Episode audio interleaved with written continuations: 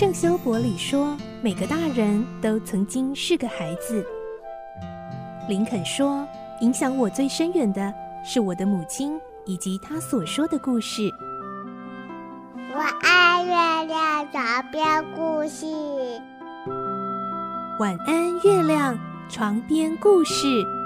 小青姐姐邀请每一位大孩子、小孩子一起听故事，不管多忙，也要和你一起听故事。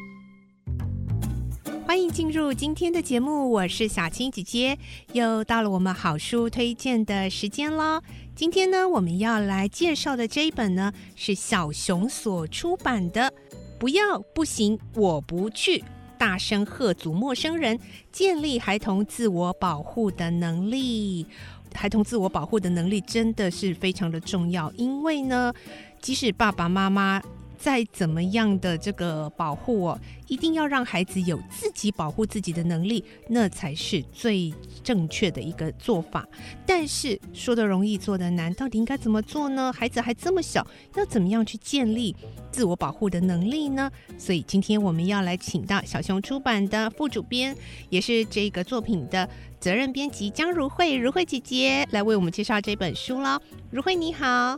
嗨，大家好，我是如慧。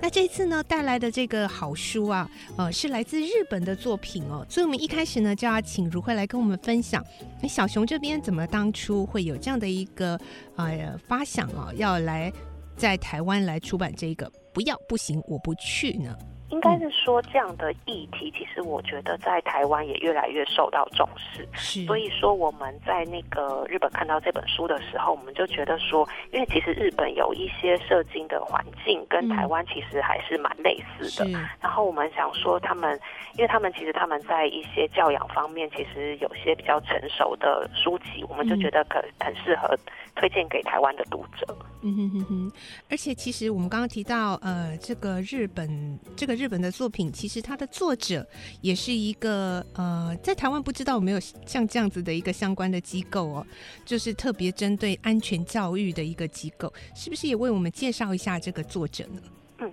呃，作者亲友奈穗女士，她是一个教育学博士。嗯、那她其实有一个机构，就是她有跟各界的专业人士，比如说大学研究员啊、政府自治团体共同研究。嗯、那其实，呃，我觉得台湾比较类似的是，在警察大学也有犯罪防治学系，哦、只是他们可能没会比较属于那种研究的方面，可能对于如何推广亲子间共读，嗯、我们台湾比较缺乏这个部分的资资讯。那，呃，我觉得。金友奈穗女士就是她针对犯罪预防这些安全自救的教育，她其实一直不遗余力的推广。那因为她有这股使命感，所以就有了这本书的问世。那其实我们在跟作者来往沟通的时候，她其实也很开心这本书可以翻译成中文，跟台湾的爸爸妈妈们分享。嗯，是，我们也我们也常常。嗯，看到以前日本有一些这个节目，让年纪很小的小朋友就开始什么自己去买东西呀、啊，什么我家宝贝大冒险这种，然后他们的小朋友自己出门上学，然后会这个经过那个马路啊，会把手举起来。他们对于孩子的这种教育哦，就是他们的生活自理能力、独立能力，真的是扎根的非常深，而且。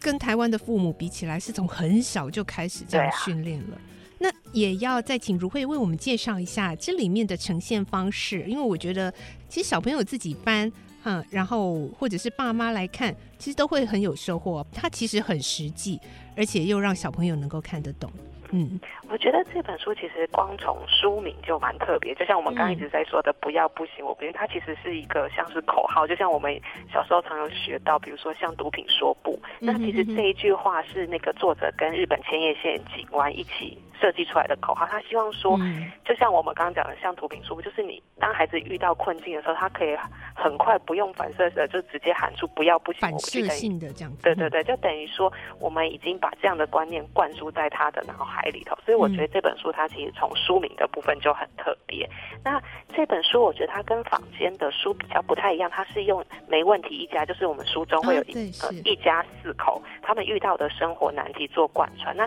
其实这一家就跟我们其实很多爸爸妈妈他们遇到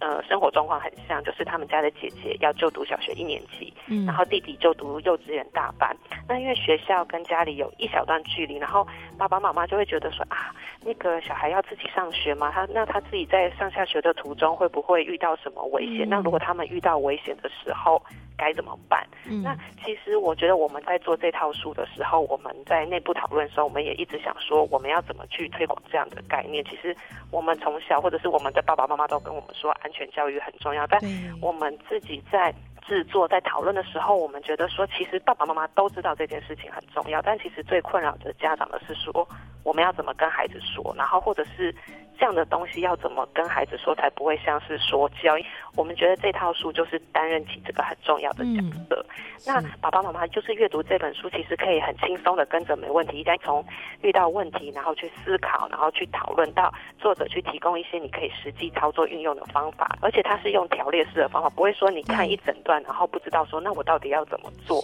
然后所以这样的话，整个阅读起来，爸爸妈妈应该不会有太大的压力。嗯，它的编排是非常容易阅读的，哦，而而且我觉得，呃，光看它的目录的时候，你就会觉得，哎，比如说要做一个，呃，你们家附近的散步地图，全家可以一起去走一遍。我觉得这是很好的亲子活动，哎，而且非常的实际，就是带着小孩哦，然后亲自在呃家里散步，哪里的呃有暗巷啦，哪里是比较多人，哪里是比较少人的。那接下来再请问一下如慧，那有没有一些有趣的挑战或故事可以跟我们分享呢？嗯，应该是说我自己在做的时候，我觉得有一个家长的反馈让我其实还蛮感动，跟有一点点揪心。因为其实我在搜寻关于这本书的资讯的时候，看到一本一个那个日本读者的反馈，就是像是其实，在台湾也有很多，比如说政府的机构会针对，比如说防范。暴力犯罪啊、性侵害等等议题，他会进入校园去推广。那这在台湾也相当普遍。那在日本就有一个作者，他写了一个心得，就是说他的孩子其实蛮乐天的，但是因为他在学校的时候，因为有一些呃演讲，然后就是跟他说你要。呃，小心身边的危险等等。那他知道，他突然惊觉说，为什么我的身边这么可怕？然后，所以本来乐天的孩子，他产生了恐慌。嗯。那这个反应其实把家长有点吓坏了，因为他。觉得说怎么办？那我要怎么帮助我的孩子？因为我孩子本来是觉得这个世界非常美好的，嗯、但是因为一些师长的提醒，反而让他对这个世界产生了怀疑。那直到说这个家长无意间他看到这本书，那他其实就是透过作者引导的步骤，他一步一步带孩子重新认识他生活周遭的环境，然后去找寻可信赖的店家，然后还有就是在事情发生前，我们可以做出哪些事先防范的措施。嗯、那因为孩子有了爸爸妈妈的多一份。陪伴，然后他对这个生活的世界、生活周遭，他也多了一份认识，所以他那个恐慌慢慢的平静下来。嗯、那我其实看到这个的回馈的时候，我有点揪心，因为我觉得有时候我们就是太习惯去灌输孩子一些观念，可是我们忘了说，其实每个孩子他的感受不同，像是我们可能只是关注他说啊，这个世界很危险，你要去小心，你要去保护自己。可是我们没想到，这样的举动其实会让一些本来。呃，很乐天、很开心的孩子，他其实对这个世界产生了怀疑。其实，然后有时候如果我们没有去进一步探讨的话，可能这个孩子他那个怀疑感。上升的时候，其实对他的未来的是影响很大。其实，在书里面呢、哦，在蛮前面的篇章，第三章的部分，呃，主题是危险人物，其中有一个就有特别提到，啊、呃，危险人物呢只占了十万分之一哦，不是要大家看到黑影就开枪哦。嗯、世界上绝大多数都是良善且安全的人，所以重点就是要带孩子分辨哦，不是说直接告诉他那个陈叔叔圈。好啊，张伯伯差 这样子，对。那呃，而且呢，我在跟孩子，在跟我自己的孩子，还有我身边的妈妈朋友们一起分享这本书的时候，哎、欸，大家好，马上好会去翻哪里，你知道吗？危险孩童九种类型，看看自己的孩子是不是里面。但是后来，我我反而觉得，其实这九种类型。就囊括了所有的孩子啊，对啊，所以其实并不是说你要去对号入座哦，我这九种类型都没有，我就可以放心，并不是，因为其实每一个孩子都有不同的面相。所以我们应该怎么样引导所有的孩子，不管他是哪一种类型的孩子，针对自己的呃特特别的地方，比如说有的呃像在九种类型里面，它是比较成熟大人型的啦，那我们可以稍微呃提醒他一下，但是不是把他这个特征哦就给他呃定罪化，说哦你就是这样，所以才会有坏人找你。对啊。不要这样啊！那也不是说弱小昆虫型的孩子哦，你就是这么就是很怯怯懦懦才会有坏人找你，并不是。这九大类型，我觉得就是真的就是孩子的九大气质。那爸爸妈妈知道自己的孩子可能比较偏向哪一个类型的时候，不是要去贴标签或定罪哦，而是比较知道说我们的孩子应该怎么样从他的呃特性上面去协助他建立起自我保护的能力哟。好，今天最后呢，我们有赠书的活动喽，要请大家来仔细听听，待会要公布的通关密语。好，我们请如慧姐姐为我们公布今天的通关密语。好，今天的通关密语是“不要，不行，我不去”。好，请到今天的呃 Podcast 说明栏，我们有脸书粉砖的连结，按下去就可以连到脸书的这一篇赠书活动的贴文，回答通关密语，就有机会获得今天推荐的好书喽。谢谢如慧今天跟我们的分享。好，谢谢小青，谢谢，好，拜拜。小朋友要睡觉了，晚安。